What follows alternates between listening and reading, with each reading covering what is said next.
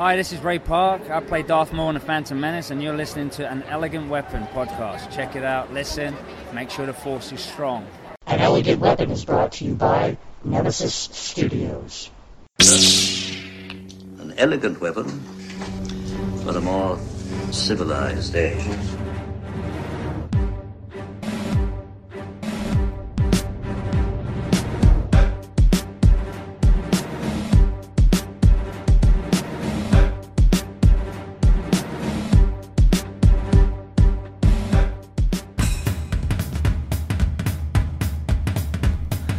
Ladies and gentlemen, welcome to an Elegant Weapon episode 263.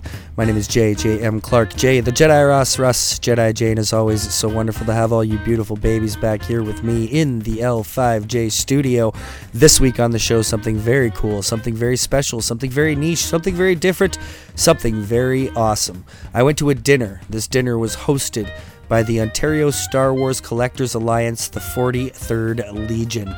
Uh, it was a little get together where they invited the Empire State Star Wars Collectors Club to attend. A bunch of their members came up from New York, and we had a grand time. We met at Williams Landing in Liberty Village, which is right beside the old Irwin Toys factory.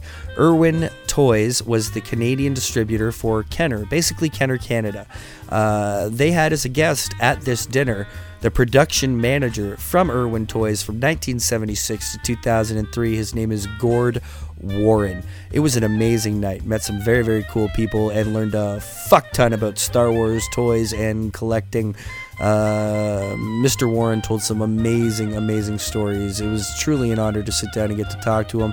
Uh, and he said uh, he'd be up for doing it again in the future because I would love to do that because, uh, slight apologies that this is a restaurant pod. He's a bit soft spoken and the place was goddamn loud. So I did the best I could to clean it up. It's absolutely audible. Uh, especially for anybody interested in this sort of thing. Uh, you're going to be able to easily listen to this. So uh, please enjoy tonight conversations with Toby Black of the uh, Ontario Star Wars Collectors Alliance and Thomas Quinn of the Empire State Star Wars Collectors Club, and Mr. Gord Warren, production manager of Irwin Toys Kenner Canada from 1976 to 2003. My God, this was such a fun time.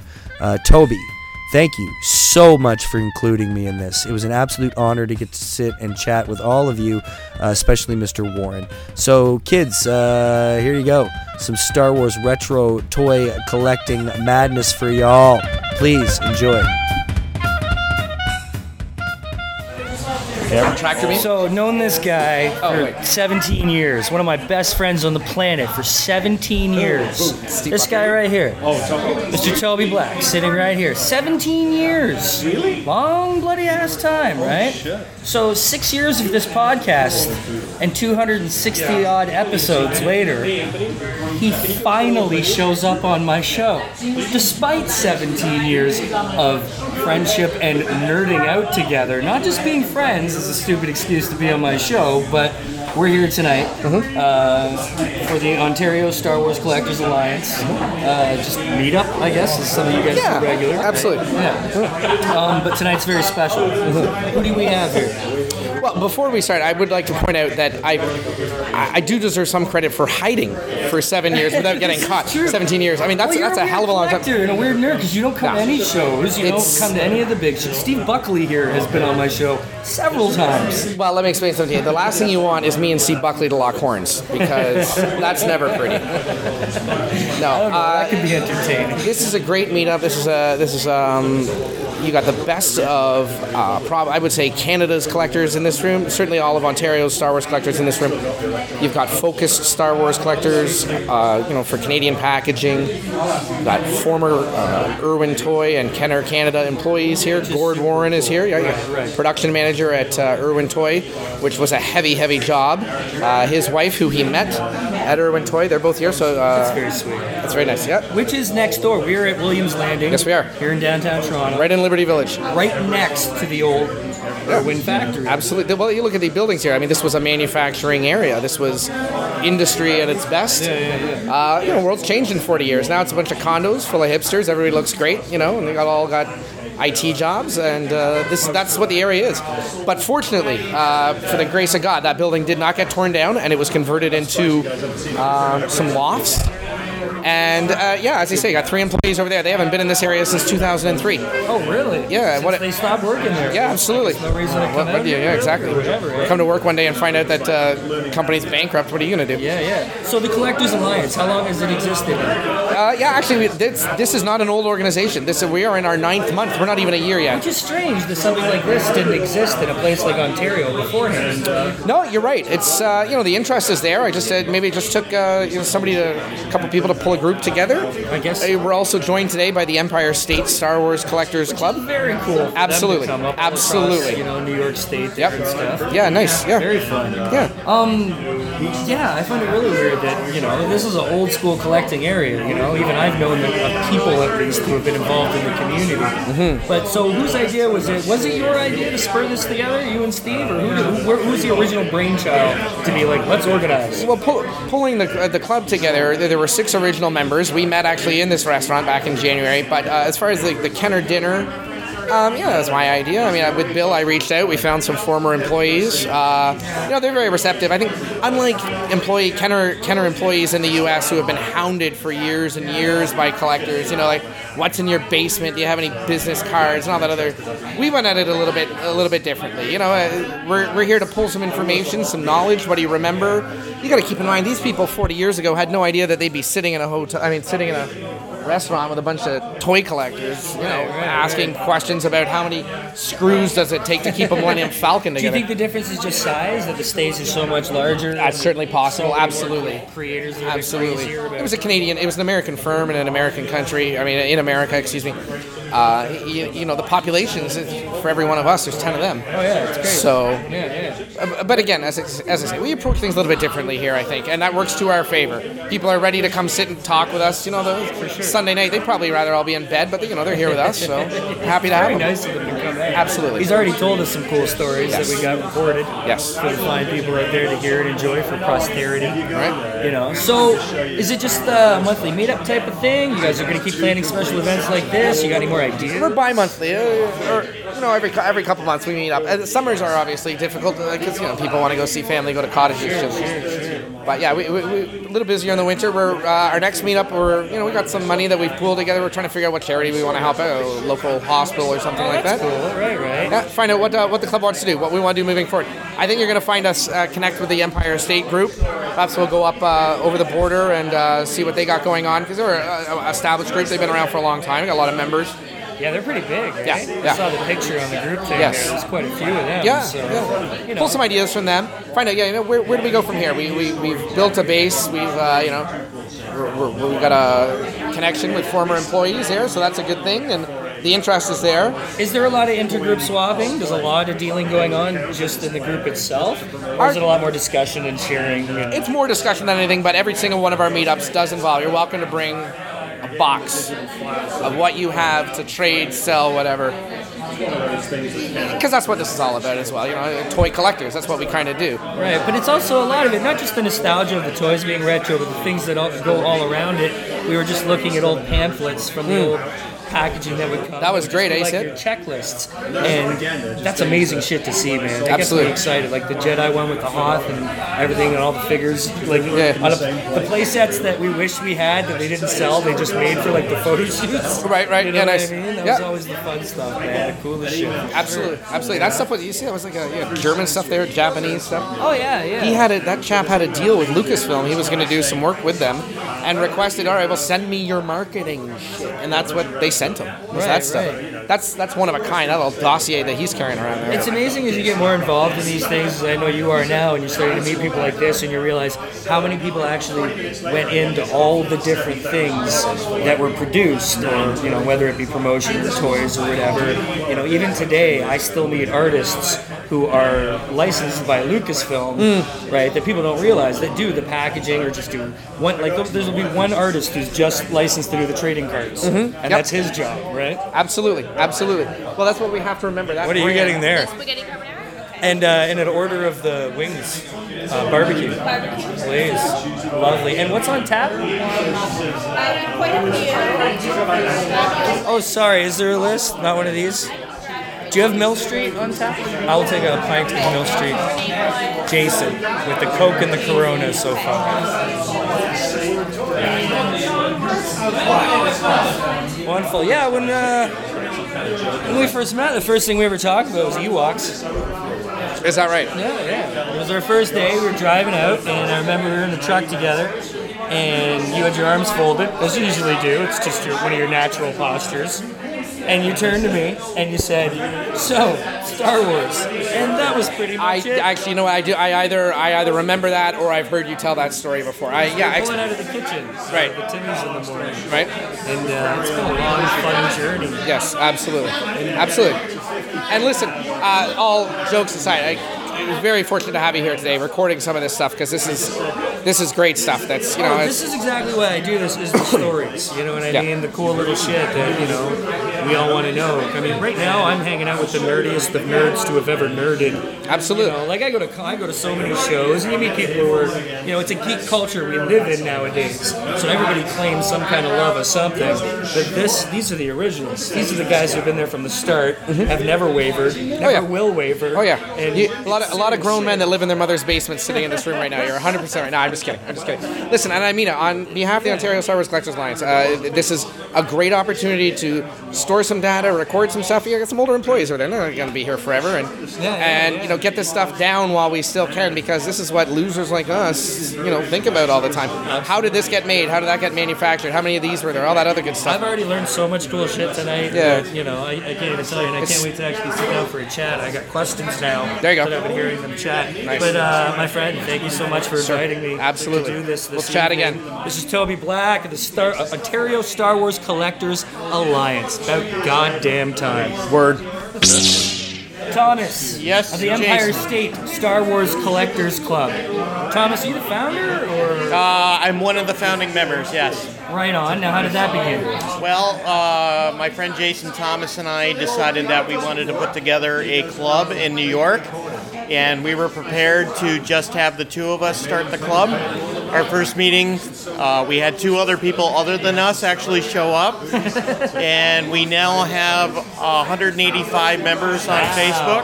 I'll bet you those first four people. I bet you that was a fun night though. Yes, uh, three out of the first four people are here in the room today. So uh, yes, um, we've managed to become very good friends with uh, people in the group. Our uh, our local turnouts, we meet all over New York State. We usually uh, average about 35 or 40 people at a at a meetup now. That's So- very cool. So Yeah. how do you? What do you guys do on your meetups? Is there a lot of swapping, a lot of trading? Uh, There is, but Show I mean, it, it gets to the point where be- because you're seeing your friends, that that becomes the focus of the meetings. Hey, I get to hang out, talk Star Wars, have a beer with my friends. So, Right, right, right. That's amazing. So, yep.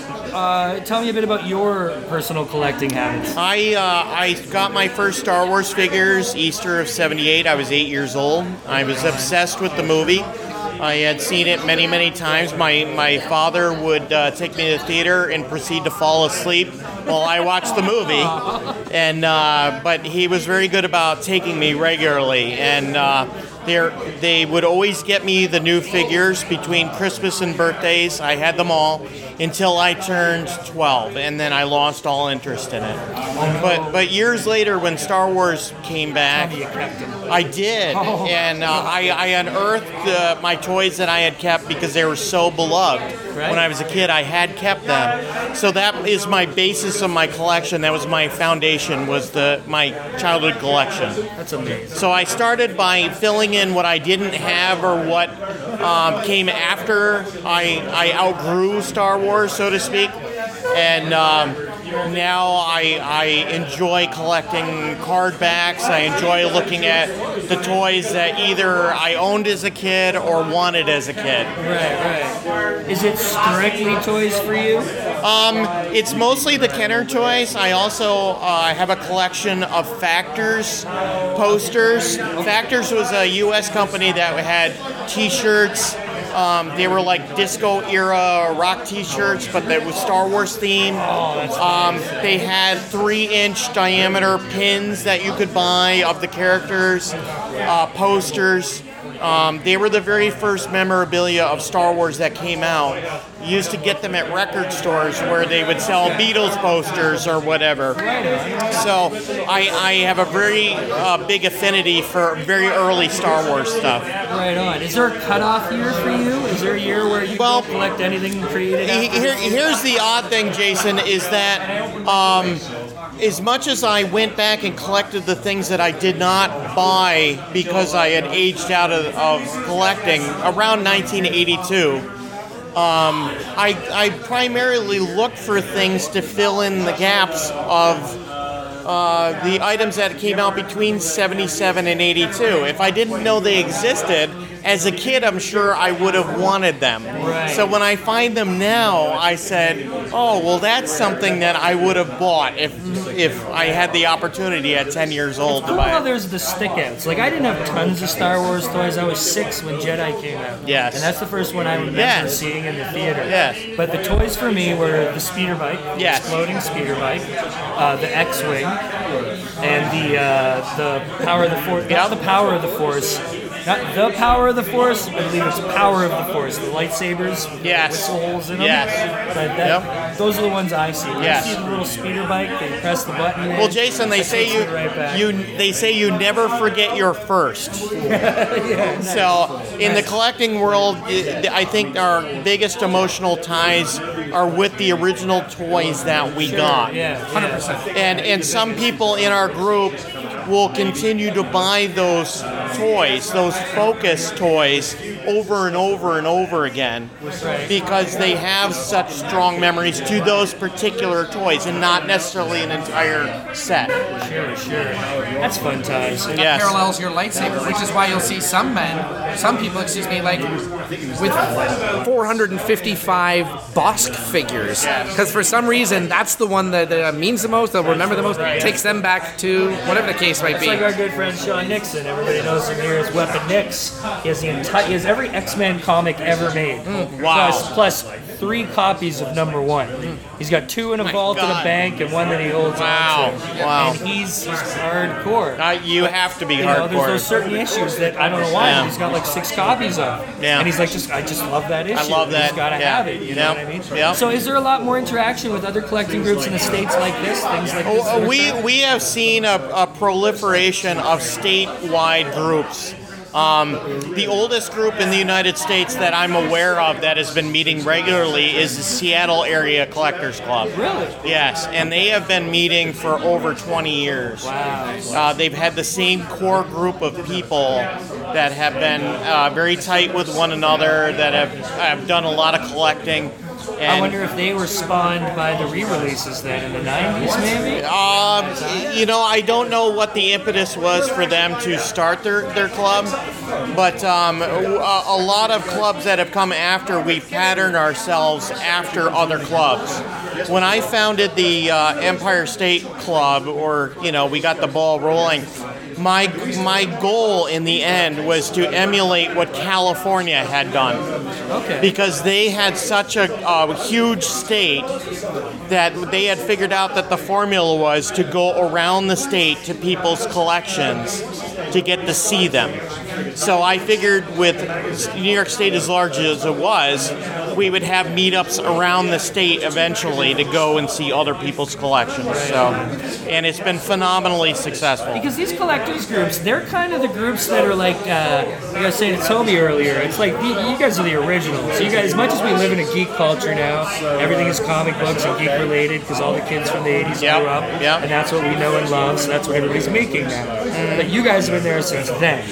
Well- you guys have been the originals to a point where it's almost not that you're trying to be reclusive, Yeah. but you know you don't go to the shows and see like you see the 501 everywhere of, clo- of course and the Mandalorians and all those groups, droid builders and everybody. But you guys aren't like showgoers. You guys live in this little world of I don't want to say little world, but you know what I mean, where all that other stuff doesn't matter. It's so purely about the toys Right. for you guys. Well, it's a beautiful thing, and we- we- you guys kind of your own special set. We're very lucky that we speak one another's language and that I can come into a group of other collectors that I don't know very well, but we all have that commonality, that common common bond, and we appreciate for what it is. I, I feel that one advantage of the terrible movies that came out in the late 90s when uh, your Phantom Menace, one of the advantages to those having had been so bad, it almost allowed you to introvert back to knowing how good the original stuff really was. And you were able to kind of put up walls and you didn't need to let anything else in, uh, which it's a little secular, I know that, but it, Do you guys ever are you guys starting to cross paths or notice the fact that 20 years after Phantom Menace,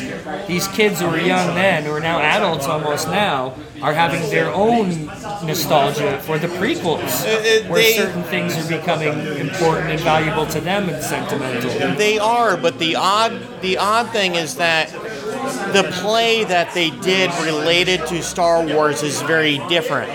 I'm starting to see a nostalgia for Star Wars video games that we don't have because we're not we're we're the early Atari Nintendo generation. We didn't have Star Wars Battlefront. We didn't play Pod Racer on a Nintendo 64. So the video game generation has uh, people that that's their identity of Star Wars. We recreated Star Wars through toys. Right. They recreated Star Wars through video games. I recreated Star Wars through comic books and through novels. Exactly. That's a beautiful thing about this universe is Yes. there's so many different areas Yes. for people, whether it's just cosplay or Yes. and it's, it's great and it's good for them and that's great they've got video games, but they can't hold a candle to us. Not a chance. Not a chance. No. I'm sure I'm sure they're lovely kids and I'm happy for them, but they don't. Star Wars OG. If it all went away today and all geek culture went away today and everybody realized they were sick of it, you guys would be the guys left that wouldn't be. You know, my, my wife often says to me, she goes, she says, well, someday are you going to sell your collection? But I don't collect it because it has a monetary value. I collect it because it has a sentimental value. So for me to say, oh, I'll sell it, that's basically selling, telling you, oh, well, I don't have that attachment that I had earlier with it. Right, right. So, as much as Star Wars changes and evolves, I'm still that eight year old kid that saw that movie for the first time. And gee, it would be nice to go home and play the movie. Yeah, sure. Yeah, no, absolutely. That's why I have so many lightsabers. And don't think I don't play with every damn Right, one I ever right, You know what I right. mean? Yeah. Uh, Toby Black and Thomas sorry, Quinn. Thomas, Thomas Quinn. Quinn, That is yeah. right. Of, uh, the Thomas Quinn. The Thomas Quinn. Empire State Star Wars Collectors Club and the Ontario Star Wars Collectors Alliance. Gentlemen, thank you so much. Jason, thank you. I, awesome. I really appreciate It's it. cool to meet you, man, and welcome you. to Toronto. Uh, we hope you've had a wonderful time. Thank you. We'll love the city. We'll Love chat it. more in the future. Thank you. Thank you very much. Okay, Mr. Gord Warren. So you were at Irwin Toys from 1976 to 2003, yes? Yeah. So the Star Wars toys hit in 77, 78. Yeah, 78. So what kind of things was Irwin working on just before that exploded? Well, you have to remember, um, Irwin Toy was a licensee for about 10 different companies, U.S. companies in Canada. So we're running, um, okay, just for Kenner, we're running Baby Alive. We're running um, Easy Bake Oven. Oh, really? Oh yeah, that, that was the first job that my wife had. She was running the spot welder to make the uh, cooking chamber. Oh, that's cool. Um, so there were lots of other things that we were doing. It was a a busy week at our, at Irwin Toy. We were constant. We're making a lot of products. It's not as if we were sitting there doing nothing. So um, we made road race sets. We made train sets. We made outdoor gym sets. We packaged barbecues. You know, birthday. How did they know? Is it your birthday? No. so there were lots of products that we did, and when um, When did the word come down that okay, we're, we're going to be distributing Star Wars for Kenner? well, we always had the the, the the Canada license for Kenner. We've always had that. Oh, so it wasn't just Star Wars. No, was it, Kenner it, it, it was Kenner in general. We had a lot of other product that were running, and so they came and they um, said they were bidding on, and they got the licensee for Star Wars. But that was the first time a toy company had ever made product from a film, Right. and we thought, this is crazy. How are they going to get their money back? The first thing they came out with was the land speeder. I looked at that and said, that has no play value at all. Well, there's no figures for it. And then the next month, the figures came out, and everything started to sell like crazy. We were doing so many figures that um, we couldn't produce them fast enough. It really exploded that quickly. Oh, yes, it was just astronomical. As soon as the figures hit, everybody loved it. Before the figures, it was dead. Was it? Uh, uh, did it explode to the extent where you had to like hire a whole bunch of new workers or more shifts? Or We were okay when we started doing the um, the toys like the X-wing fighter and the the Tie fighter and the Millennium Falcon. We were hiring about 40 people a day. wow, that's insane. Oh, it was.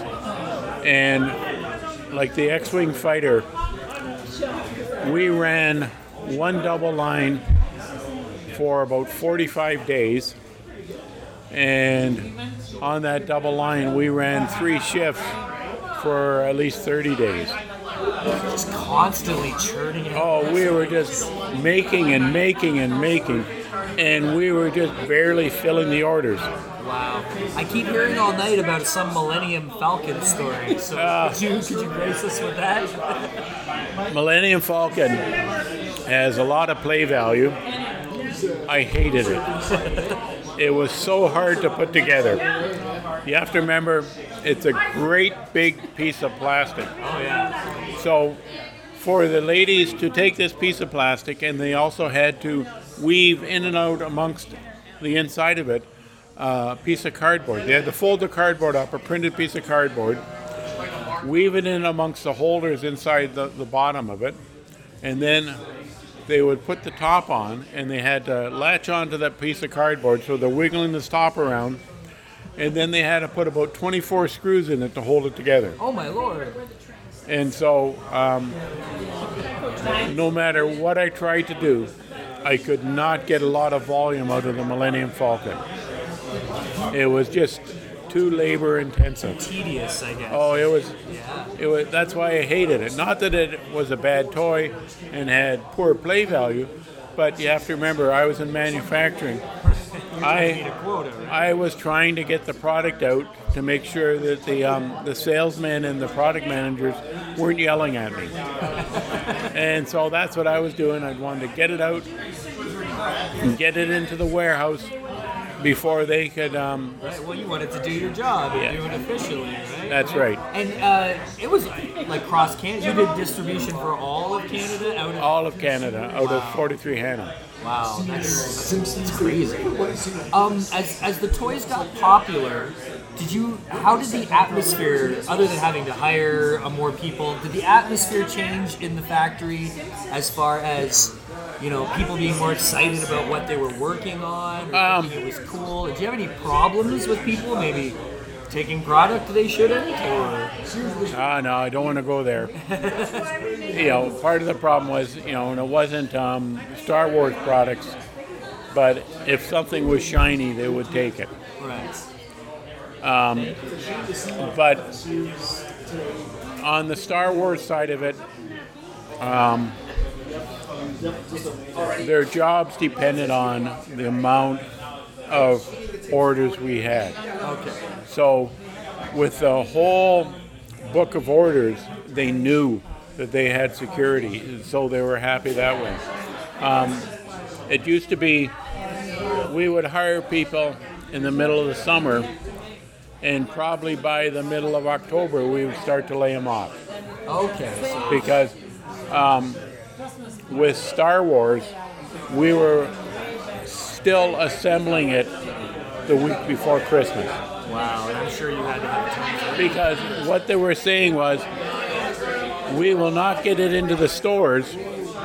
We will end up shipping it after Christmas, but the demand is so great, they will take it. Wow. Was how much time was there in between the three movies till the new lines came out? Like Star Wars comes out the first one, it explodes, you do all the first lines, and then Empire comes out. Was it constant or was there a big lag in between? There was um, the original movie, the Star Wars.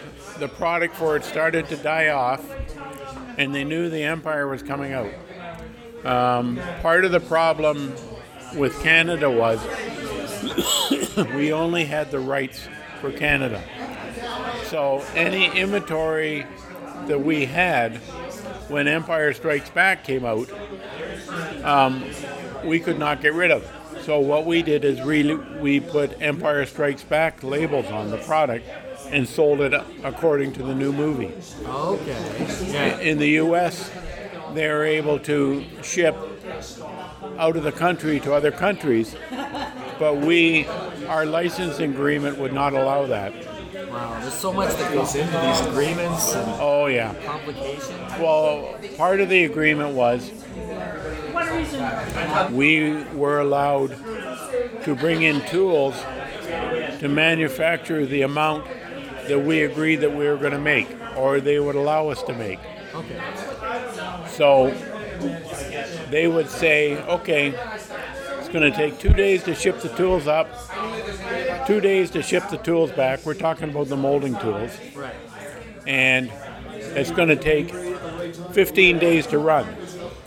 So they would give us a window of 19, 20 days. We had to run all our product in that 19, 20 days. We would, if we did not have all the parts to assemble it, we would have to store it in the, our warehouse. And if we were bringing in some parts from the Orient, like a, uh, a wire assembly or something like that, we would end up having to store it until we got the last part and we could sta- start assembling. And, and, and things got broken up. All the cards were not printed here, but the boxes and the promotional items were. Yes. printed Um, well, you looked at it and you said, okay, the um, the cost of shipping from the Orient, if you have a large product like Millennium Falcon, you could not afford to ship it from the Orient assembled. So the figures were small. They could nest them really easy and made into a real small cube so they could ship it to us. We would take the figures out and put it into a, a big display box where they could put it on the shelf and show everything.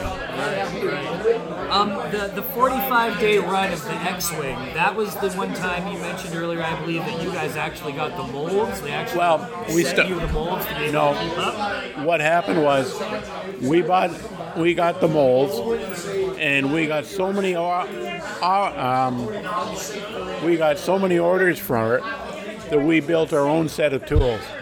Oh. So Irwin Toy owned a set of tools for the X-wing fighter, and we brought the tools up from the U.S. and we're running both sets, and then we had to ship the U.S. tools back, and we kept running our set. Okay, that makes sense. This is amazing. I don't want to take up too much of your time this evening. Uh, you've always already been so gracious with amazing stories, but I do have to ask. Uh, myself as a collector, I, am specifically into lightsabers. So did can did you guys distribute the, the long lightsabers that had the big handles with the holes for the wind to come through? Did you ever remember, I remember doing I. I remember something about that, but um, that was not something that we made or molded here. Right. That was uh, something that if they made it here, it was done in an outside manufacturer assembled and sent into our warehouse. Right, right. It was never brought into the factory to assemble because there was no assembly in it. Right, it was just kind of two plastic pieces. That's right. Sort of thing. Uh, and just to end this on, can you just give us a quick overdraft of, uh, you know, was that an amazing experience? What was over 30 years of uh, bringing toys to Well, to children everywhere in Canada? Well, one of the things was um, it opened my eyes to see that um, the different type of toys that would be successful. I'll be honest, the things that I thought would be a success were a dismal failure. the things that I thought would be a failure were a, a magnificent success. Right. So I was really only good in manufacturing. I was not in sales. But at the same time, um, I would work with the um, the salesman. I would work with the uh, product manager and everything. I would go down to the U.S. to see what they were doing and figure out how we would do it here. And um, it was interesting. It was exciting for me. And we did so many different products. It was unbelievable. And if I look back on it, I can't believe the latitude that the Irwin family gave us to make stuff. Oh yeah, that's amazing. Well, that's good of them. I guess they cared, eh? and and they were still uh, actual Irwins themselves. Were still in control of the company. At Oh yeah, oh yeah. I was Um, how old was Irwin Toys? Um, Irwin Toy. I'm going to say, well, it started in the 30s with the the grandfather Mac Ir- or Sam Irwin selling out of his trunk, Oh wow. and then he went to China to source material to bring it out to sell it, and then he said, "This is stupid." Um, I can make a lot of this stuff here. So we started Irwin Specialties. And then he said, Why should I be buying this other stuff? I'm going to start Irwin Toy as a, making product for Irwin Specialties. And then Irwin Specialties um, slowly stayed the same size, and Irwin Toy expanded like crazy. Wow, that was very ingenuitive for back then. Oh, it was. Absolutely, it's brilliant. They were one of the first companies that was sourcing out of the Orient. That's brilliant. Brilliant stuff. Uh, Corey, thank you so much for taking the time to chat with me. Oh, no problem. Um, hopefully, maybe sometime in the future, I can buy you a cup of coffee or something, and we can delve a little more into. Just come to any local Tim Hortons. There you go. You're amazing. Thank you very, very much. sir. Thank you for You coming. know, and you got to remember that um, they said Irwin Toy is a family company. There were so many people that met and got married at Irwin Toy.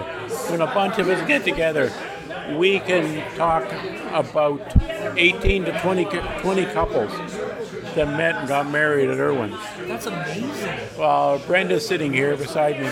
She met her husband Bill. I met my wife Valerie.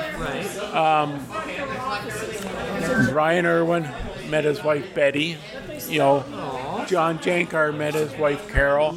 You know, we can go on and on and on about people that met and married at Irwin Toy. It really, it really was a family company. That's beautiful. Family company making toys for the kids. Yeah. Excellent. Well, thank you so much, sir. For me, it was an exciting time. Sure. Because, um, well, perfectly honest, um, Kenner was the first company to ever make toys based on a movie. Nobody did it before. Right. And Kenner paid millions of dollars for this. And we thought, oh, guys, you got hosed. The first thing they came out with Yes. was the land speeder. Yes. And I said, this thing is a pile of junk. What's the play value in this? You Yeah. run it along the floor, it has these tiny little wheels, doesn't make any sound or anything. That thing was my life when I know, mine too. You know how much we love that thing? And they never had any figures for it. You know, this came out before the figures. Right. So it's out in the stores and I'm saying, no, and it wasn't selling and I said, oh geez, there they go. And then the figures came out and everything just took off like a rocket. Yeah. I got that when I got my very first figures. Me too. Yeah. Yeah. That's and, and for me, it was Easter of '78. Yeah, me too. Yeah. You know, so you, you understand, there was no play value without the figures. Right. Right. Yeah. Right. Yeah. Those my first figures were the ones that are on the box. Yes, exactly. Yeah, yeah. My mother knew I had to have those. Yeah, to go with the definitely. toy. Right. Yeah. That's funny you got that Easter. So did you help come up with the idea, or did you do the vacuum sealing? You said you can't, you- you were able Um. Okay, it's a, it's a manufacturing process. Right. And you can do anything on vacuum sealing. You don't need any blisters or anything. Like you look at, you can get nuts and bolts and stuff vacuum formed Yes. to a card. And it's the same process. So when they had an emergency and they could, excuse me, they couldn't get the figures, blister packs in the Orient fast enough to fill an order, they would fly the figures in and we would vacuum pack those. But it was only to fill an emergency. It was never a scheduled production. And was that? Do you remember? Uh, uh, this might again. This might be an urban. Was that Sears exclusively that only got them? I think it was. Um, but yeah, who knows? Potentially, yes, but you know, um, if there were some large orders that they couldn't get enough out of the Orient fast enough, they would perhaps they would do some of those to um, get them into the store right at the start, so that um, they could say to the customer, "We supplied some." You know, and part of the contract was you got to get some in by this date, so they could get, you know, a few thousand in. And Yeah, because there's been some found with price stickers from other stores too. So. Oh yeah. I can see that. yeah. Were there any toys that were Star Wars related that did not sell that became a headache for Oh yeah. for the company in the later years. later years? Yeah. Was that because they were still producing large numbers of them and the interest wasn't there yeah, any longer? Yeah. You know, when you got to the, the third film and stuff like that, they were still pumping out stuff, and um, the interest started to grow. Yeah, yeah, yeah. Before we get off the topic, we, just while you're still talking about the vacuum seal, would you remember this? They were still producing them with the Empire Strikes Back header on the card. And then somewhere along the lines, and this was exclusive in Canada, when Return of the Jedi was being promoted, in Hannah they had stickers that they just put Yeah. over top of the cards. Yeah. Were you responsible for that? Do you remember how you Uh, delegated that, or No, we just bought a or rented a labeling machine. it was as simple as that? A labeling machine, yeah, right. Yeah, you you just get the labeling machine and you you put the cards in, you stamp the card. Remember when we ran it down the line?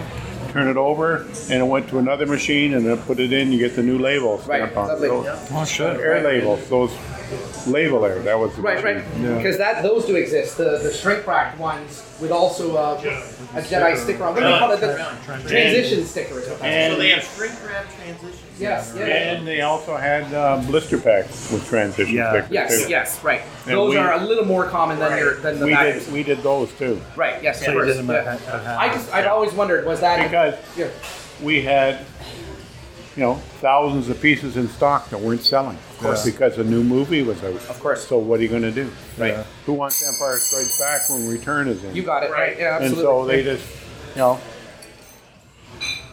it was actually clever. Yeah, it was very creative. Yeah. And they're very Sure. expensive today. And I'm surprised it wasn't duplicated in the U.S. Actually, no, that's a good point. I. Yeah. because um, they got rid of all their inventory. They knew when the movie was coming out. Right. And they dumped all their inventory. Ah, perhaps they had more venues or markets in which Yeah. they could quickly. Well, no, it was off offshore and everything. Right. Yes. And so they got rid of all their inventory, knowing that this new. Right. Canada They were didn't gonna have the all option, new perhaps. figures, Right. No, because um, our license was only for sale in Canada. Ah, yes, of course. Regardless, it was a clever solution. Oh, yeah. yeah. It worked. They sold it. Yes, Oh, yeah. right. Yeah. Anything that you can sell. it- And now good. they're highly collectible. Yes. Yeah, they're Let- really Let me sought ask you after. a weird question. Do you think we're, we're odd in the fact that we're so, so into this stuff? Here we are, we're 40 You're like a god later. to us. to me, um, okay, Star Wars is a lot of nostalgia for me. Mm-hmm. You know, when Toby contacted me, I said, "What?" Yeah. And then I said, okay, I'll, I'll talk to you. And he says, okay, well, pick a, a Tim Hortons close and I'll come and we'll talk. And I think we talked for over an hour or something like Abs- that. Bill and I were there. Yes, Yeah. absolutely. Yeah. Yes. Yeah. That was a special day for us, actually. But Yeah. uh, regardless, yeah, it's it's a little odd, but but no. And the thing is, okay, um, we're working with a real estate agent right now, and she says, "Oh, give me some contact information because my nephew is so into Star Wars now, yeah, and the old stuff, Yeah. not Yeah. the new stuff." right, right. So And no sooner had we set up today than one of the waiters came back and was looking at everything and said, "Oh, I've got this and I've got that and I've got." So it's still there. I mean, people, I'm sure at the time you realized Star Wars was going to be a big thing, regardless as to whether or not your job was to just produce it, produce it, produce it. Well, you know, um, like I said, when the figures came out, then it got really interesting. Before the figures came out, forget it. Like, you know, there were they had the um, the land speeder with no figures. Right. How would you play with the land speeder with no figures? Like I said, it, all our memories are tied with figures and land speeders. Yeah, That's right. always the way it was. Scott Irwin spoke to, and it was interesting that Canadians at the time weren't didn't have the same earning capacity as Americans. So per capita, we actually sold more action figures than the Americans did, did. and they sold larger and more playsets than we did. They went for the large, big, expensive Right. items. Yeah. and Irwin Toy decided that um, you know they weren't going to be able to sell a forty dollar playset. But so they made their own playsets and their own things, and you know got them into the price points around twenty dollars and, and less. Right. So that's That's why it it. Yep. worked for them. Well, in, in that, so the Sandcrawler, I mean, do you remember it not selling very well? Or? That's the most expensive U.S. item that But- we ever got. For me, See, okay, because that's a radio controlled. Yeah. we never packaged it. It would come in complete from the Orient, or it would come in complete, and we would put it into a box. But We never you didn't assembled. print the boxes. Uh, I can't tell you until I, I look I beg your pardon. I think I think if I know it, no, no printing was done in Canada, with the exception. Uh, no, everything was printed in the Orient, shipped here and distributed. The yeah, cards, cards. were printed in I beg your pardon. The boxes and all the displays and um, all the packaging was printed here in Canada. Right for the boxes. Right. Yeah. Right. Yeah, the insert. Yeah. Talking about the inserts. Oh, That's cool that the displays were though too. Yeah. Yeah. Those old ones you find. Yeah. For a lot of us collectors, the closest. Gotta remember, this is probably 40 years since Valerie's handled Yeah. Yes, of course. Yeah, yeah. Well, I was I was just gonna say to Valerie that, that we remember the first time opening the toys. So when we can get them as close to Yeah. the condition when they first came out, Mhm. even if it's been opened at a previous time, as the insert or whatever, it's a lot of memories time. Mm. like you know we um, the labels and everything you know we used to print them and just put them on a big sheet and the biggest problem we had were with the wings and getting the uh, the labels The on labels that to. Yeah, yeah. um, so we went to a, a specific process that the labels were temporarily removable you could put them on and peel them back and If move them over a bit right, yeah. and put them back on to get them on right. And then within about uh, half an hour, Then it would they snap. would they would dry and you couldn't take them off again. Interesting. I didn't know that. Did you know that? I was listening That's to. brilliant. I beg your pardon. Sorry. Yeah, yeah. Yeah. That uh, there was a, a short run where the the Well, no, it wasn't a short run. Sorry. The labels, the decals for the wings. yeah uh, for the uh, Tie Fighter. Okay, what that was, it was on a, a special type of PS label that you, you could peel it off, put it down, peel it off again, and move it slightly and put it down again in case you you know kids put them on wrong. Yeah, right. right. And so, well, even I did. Yeah. That's Kenner cares. That's Yeah. good though. That's so good. Yeah. That's what, that's what we did. And after about half an hour, the adhesive would age and it would be permanent. Let me ask you a weird question. Kenner, Kenner always had an insert in the U.S. that said, "We really do care," and if it said, "You get your product, and if either piece is missing or broken off or whatever, contact us and we will gladly replace it." Was that a part of, of That the instructions had a panel on the back, Yes. the back of it. Yes. That gave you contact information Yes. for the customer service at Han Was, was that a big part, uh, or were there only a few people that had to, you know, send parts out to kids here and there that needed replacing? Sorry, do you remember? There, there certainly was a, dep- a department or someone's responsibility to kind of keep that standard in Canada, wasn't there? Oh, not? yeah. I expect there would have been. Yeah. Yeah, there was about um, three people Right. were Yep. working before, and a couple of people packing up orders. But they were they were constant. Their job was, and don't forget, um, it wasn't just Kenner. We had about um, ten different toy companies, Right. Right. and um, free trade killed us. Yeah, and after. Right. because what happened was that um, now the U.S. companies didn't have to have a Canadian company to represent them and run their products. And the sad part of it was um, Kenner U.S. canceled the contract with Irwin Toy for Kenner Canada, even though Kenner Canada was the one subsidiary that was making the most amount of money. They were making more money than Kenner US on a percentage basis. So they had the highest return. But um, because they were making so much money, Kenner US said, why the hell should we give these guys all these profits? Yeah.